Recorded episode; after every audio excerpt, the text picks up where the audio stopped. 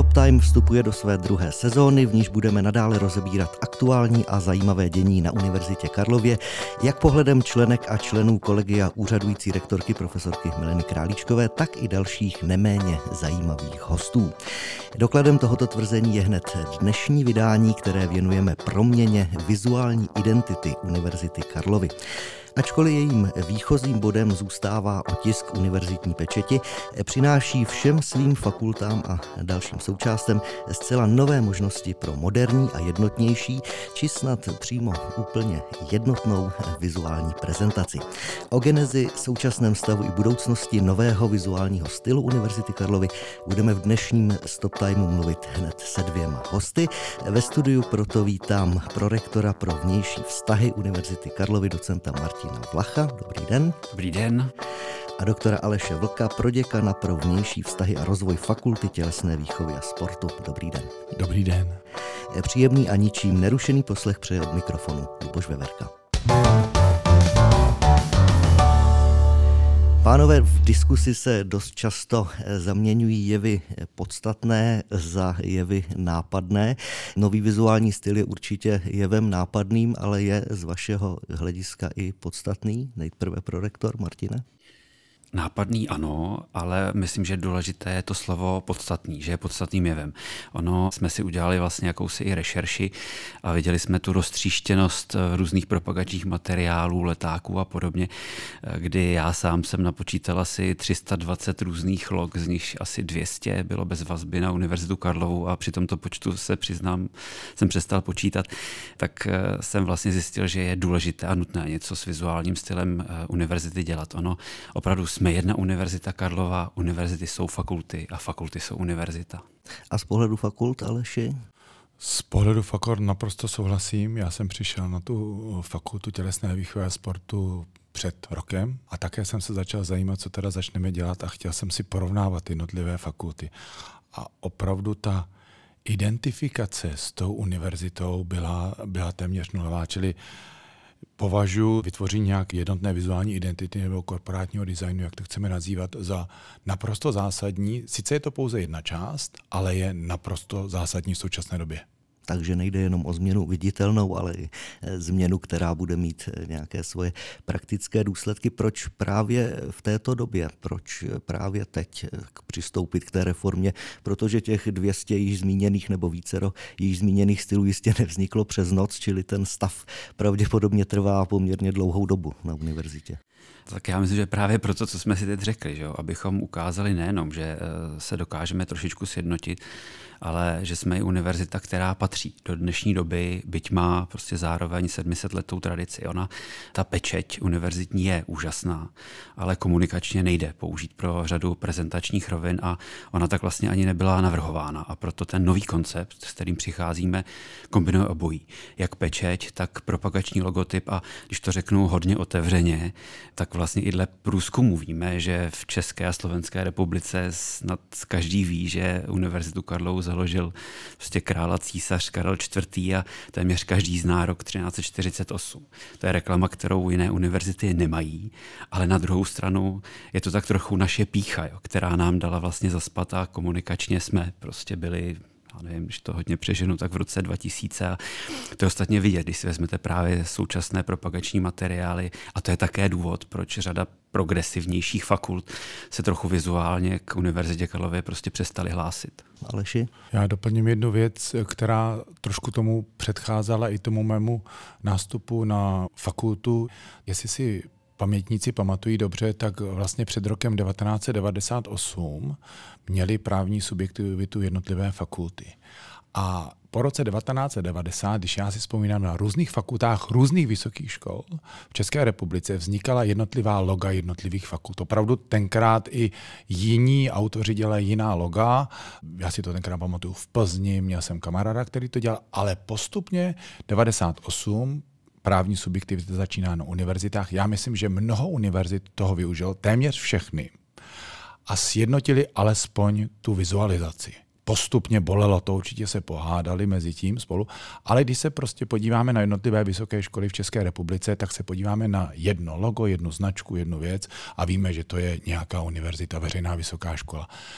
Na Karlově univerzitě tohle to bylo samozřejmě složitější, tím, jak je takzvaná ta konfederace těch jednotlivých fakult.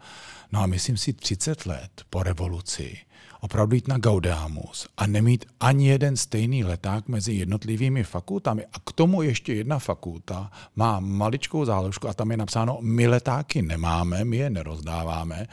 Mi připadá jako z hlediska reprezentace Univerzity Karlovy jako takové eh, trošku smutné a proto je právě čas na tu obrovskou změnu, která by měla nastat. Padlo tady slovo, které možná někoho bude trošičku zvedat ze židle, a to je korporátní identita. Jistě jako na toto sousloví konkrétně tady z univerzitních kruhů bude nějaká reakce.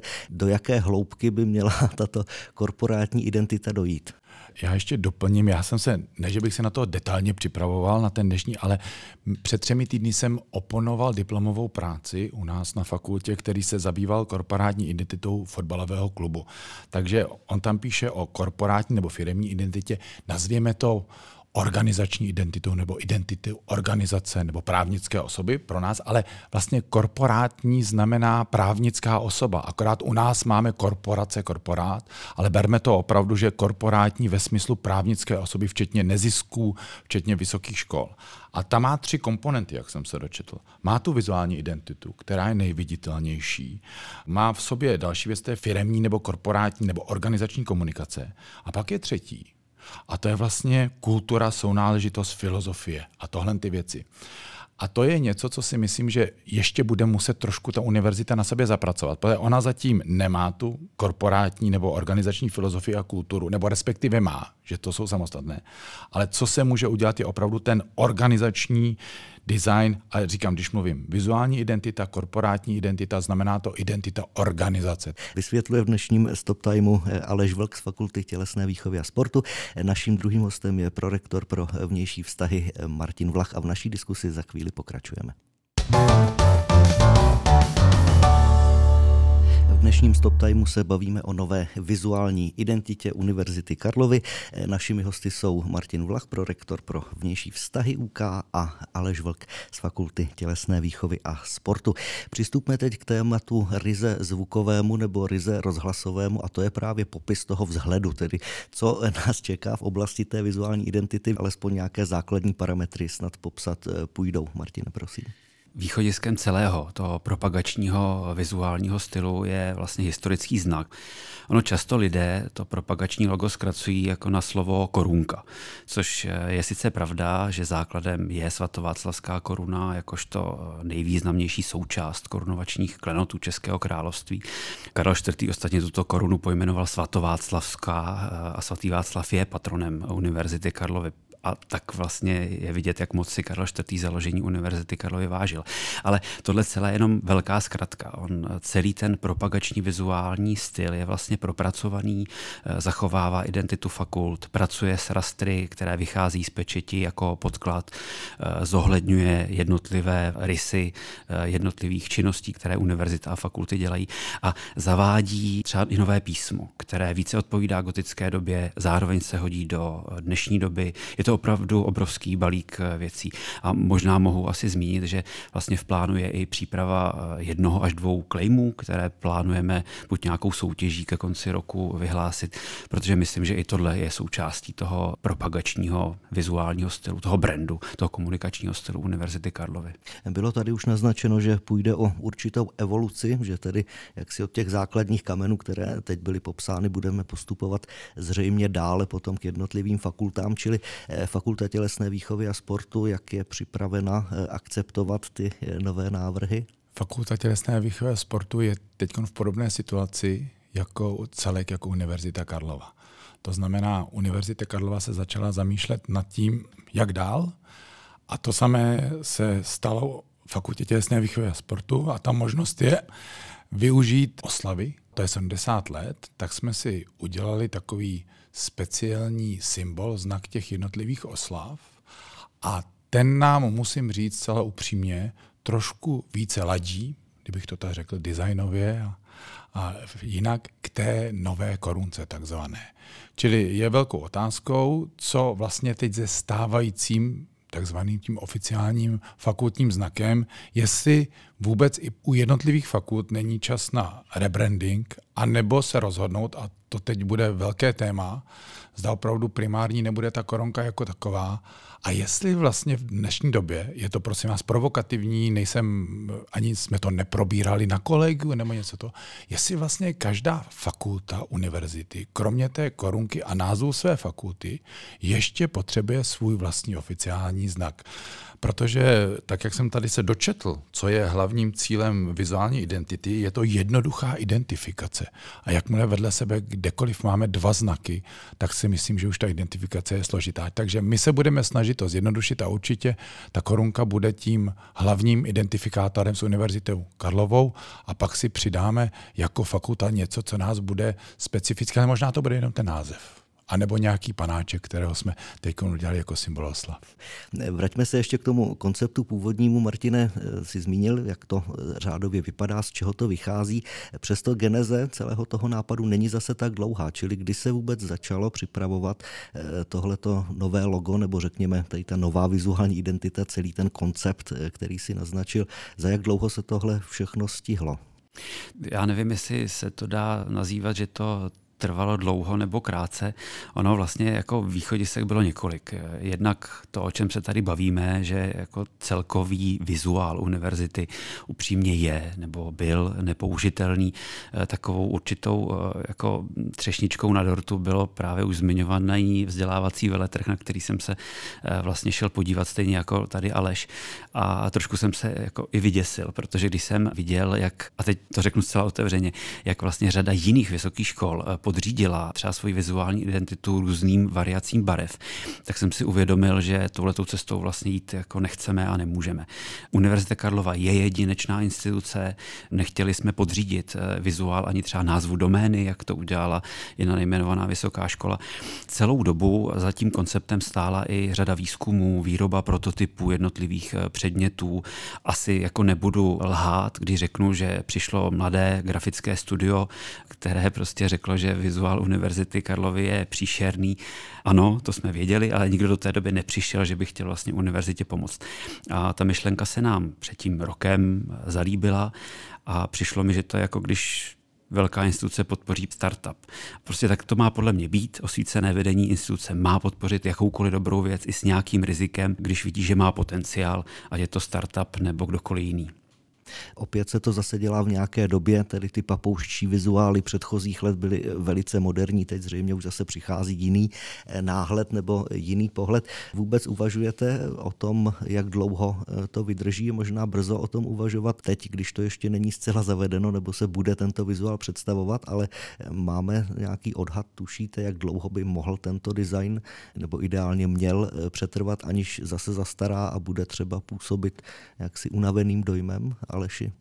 Jenom zcela subjektivní pocit svůj, já si myslím, že ta sázka na tu korunku, jednoduchou, jednoduchou, byla vynikající, přestože se někomu nemusí líbit. Jsou tady lidé, kteří říkají, ano, to je prostě restaurace u koruny, ano, ale můžeme mít vlastně k jakékoliv značce, k jakémukoliv obrázku, můžeme mít nějaké výhrady. Nicméně eh, to, co je vynikající, je to, jestli si mnozí z vás vzpomenou, když se chodí na Gaudámus, tak rozdáváme papírové korunky a je vlastně vynikající, když člověk s papírovou korunkou chodí po ostatních stáncích, má ji na hlavě a chodí do ostatních vysokých škol na VŠH, to na Masarykovou univerzitu. A něco to znamená. Je to vlastně geniální tak z hlediska té propagace. A já si myslím, že to může jako vydržet dost dlouho, protože má to v sobě tu historii a současnou modernost. Jestli se to potom trošku maličku bude nějaký redesign tady toho, nebo facelift, jak se tomu říká moderně, to je otázka, ale já pevně věřím, pevně věřím a za sebe je to můj subjektivní názor, že to vydrží třeba aspoň další nějakou desítku let, tak 30 let to bylo potom po revolučně, tak aspoň nějaké desetiletí, že by to mohlo být. Tak jistě asi ani nebude příliš mnoho dalších vnějších či vnitřních sil, které by s tím zase byly eh, schopné něco dalšího dělat. Ano, Martine? Jak možná jenom jako reagoval. Třeba ta korunka opravdu eh, je obrovský hit a jako nečekaný hit, teda musím říct, že my na jedné akci, kde jsme si to záměrně otestovali, měli jsme tam připraveno asi tři nebo pět tisíc korunek, tak ty se vlastně rozdali během snad dvou dnů z té čtyřdenní akce a tohle byla jedna z věcí, která nás trošičku jako neutvrdila, ale vlastně vlastně eh, příjemně nás překvapila, že ta korunka je opravdu hit, zejména mezi mladými uchazeči. Ale já bych možná ještě řekl jinou věc. Ta vizuální identita je součástí opravdu jako mnohem většího balíku věcí, které jsou před námi. Ona se chystá i změna vysokoškolského zákona, kdy eh, některé fakulty, nebo asi většina fakult, bude muset otevřít i své statuty a v těch statutech eh, jsou třeba i nadefinovány zkratky jednotlivých fakult. Univerzita vůbec nemá například jako nadefinovány zkratky v angličtině, čili ono nás jako ta práce čeká poměrně ještě velká na tom doladění a možná taky, že ho víte a dovolte mi to zmínit, že vlastně bychom rádi i se vrhli na vývoj univerzitního písma, které se jmenuje Univerzita z Karoline, což by mělo i odkaz na tu latinskou tradici, která tady je. Ještě poslední taky připomínka k tomu, jak patří do té třetí složky té identity organizační, ta spokojenost, filozofie a kultura. Tak kdyby se podařilo třeba do deseti let to, že některý student se splete a když se ho někdo zeptá, kde studuješ a on řekne na Karlovce místo toho na Fildě nebo na Matfizu nebo na FTVS, tak si myslím, že to je ten znak toho úspěchu, protože když jdeme do ostatních měst, tak oni se přihlásí nejdříve k té univerzitě. Ale musíme začít od těch fakult, kdy jim ty lidé na začátku musí říkat, vítejte na Univerzitě Karlově, vítejte na fakultě TAT. Určitě se musíme dostat i k argumentu eh, finančnímu, protože jsou zase fakulty, které již investovaly do nějakého vlastního vizuálního stylu, nějakého vlastního vzhledu, mají to někdy i poměrně dobře rozpracované, že? Tedy budou pravděpodobně eh, argumentovat i těmi náklady, které jim to teď znova může přinést, nebo efektivitou těch nákladů předchozích. Jste na toto připraveni jako vedení, Martine? Ano, eh, v podstatě eh, ten celý koncept byl prodiskutováván ten poslední rok vlastně se všemi zainteresovanými součástmi a fakultami a různými komisemi a podobně. A když to řeknu zase úplně otevřeně, ta identita fakult v té první fázi, nebo možná v té fázi, co je teď, eh, zůstává zachována. Eh, já jsem tomu začal říkat jakési propagační minimum, eh, což znamená, že v podstatě třeba, když už narážíme tady na identitu například jedné nejmenované fakulty, která se cítí být samostatnou svébytnou vysokou školou, myslím Matfis teda mimo zápis, tak pro tu aspoň teď se nic moc nemění. Jediné, co se pro ní mění, je, že prostě si přidá někam raster a to propagační logo, ať v té variantě doplňkové nebo v té základní. Já bych teď postoupil k vlastně k finálové otázce této části a to je představení toho konceptu. Ono už několik takových méně oficiálních představení bylo nebo ukázek toho, dokonce výstava probíhala tady v pasáži v Národní bance. Přesto asi to bude chtít nějaké větší seznámení veřejnosti, přidejmenším teda fakultní, s tímto konceptem, co je v plánu, jak se budou vyvíjet jednotlivé kroky toho představení. Martine, asi primárně na tebe otázka otázka. Tak eh, my máme připravený jakýsi komunikační plán eh, s novým semestrem. V podstatě začneme seznamovat studenty, eh, akademickou veřejnost s celým konceptem vizuálního stylu. Takovým opravdu velkým představením budou právě vzdělávací veletrhy, kdy se nám podařilo připravit zcela novou expozici na právě veletrhy, která je v tom novém propagačním vizuálním stylu na přelomu října a listopadu. Je připravená velká expozice, která sjednotí univerzitu Univerzitu Karlovu snad poprvé v historii jako celek. Co je ale ještě další věc, která zatím stojí, je, že třeba ty expozice, které připravujeme, tak budou moct být využitelné, jsou modulární, jsou, jsou udržitelné. Eh, když se rozbije třeba jedna židlička, tak se dá prostě vyměnit. Bude pochopitelně i nabídka třeba pro fakulty, aby si ty jednotlivé části té expozice eh, mohly zapůjčit. Tady možná bych eh, mohl i prozradit, podstatná část té expozice bude složena na fakultě tělesné výchovy a sportu a za to velké poděkování poděkování, protože eh, asi není od věci přiznat si, že minulá expozice, která úplně použitelná nebyla, tak nebyla ani ve vlastnictví naší univerzity a teď bude. Tak kromě skladu Aleši, co ještě eh, nabídnete, na co se ještě těšíte? Sklad je jedna věc, to je ještě velká diskuze. Sice je to velký arán a Veleslavině, ale ne všechno je připraveno k tomu, aby tam byly věci uskladněny, takže na tom intenzivně pracujeme, takže doufejme, že se to všechno povede. A my se těšíme na všechno a já zase přidám osobní zkušenost. Chodil jsem po těch veletrzích a povídal jsem si s kamarády z ostatních vysokých škol, se kterými se dobře známe, tak jsem tam měl hlavu v dlaních a říkám, Ježíš Maria, na to se nedá dívat na ty naše letáčky. A všichni říkali, to je dobře, my máme radost, že to Karlovce nejde nejde. Jen tam nic nedělejte. To je všechno dobře pro nás. Jestli se nám podaří na prvním veletrhu, který mimochodem myslím, že začínáme v Bratislavě, sice menší verze, ale zkusíme si to tam. A jestli tam už překvapíme tím, že by tam jsme se mohli sjednotit, tak si myslím, že se na to moc těším, že ostatní řeknou, hele, my jsme vám nevěřili a Karlovka překvapila. Posloucháte Stop Time, první vydání sezóny 2023-2024.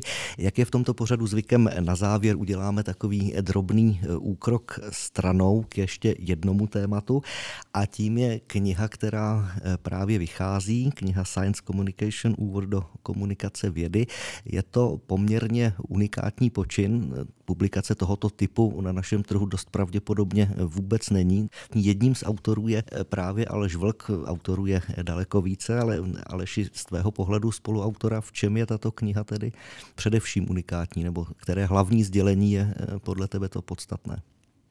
Děkuji, děkuji za slova, za upozornění. Já jenom chci předeslat, že samozřejmě nejsem jediným autorem, jsem ten poslední v řadě, to, je, to musím říct za sebe. Čili eh, tím hlavním odborným tahounem jsou jak Martin Rychlík, tak eh, Pavla Hubálková a současně ještě jsme v týmu měli Otakara Fojta, který tam má jednu, jednu kapitolu o vlastně vědecké diplomaci a musím říct, že jsme se vlastně teď poslední dekádu pohybovali v oblasti komunikace vědy. Měli jsme dokonce na to nějaké semináře, workshopy, jezdili jsme společně, ať už jsme působili různě, Martin předtím působil v Lidových novinách, takže ta spolupráce je delší. A najednou jsme zjistili, že vlastně na rozdíl od zahraničních zemí opravdu tady neexistuje žádný takový úvod přehledný, který by trošku reflektoval i tu situaci v České republice, která my se vždycky chlubíme tím, že je zcela specifická. Ona tak úplně specifická není, ale pár zajímavých věcí tam je, řekněme to takto. No a řekli jsme si, budeme první.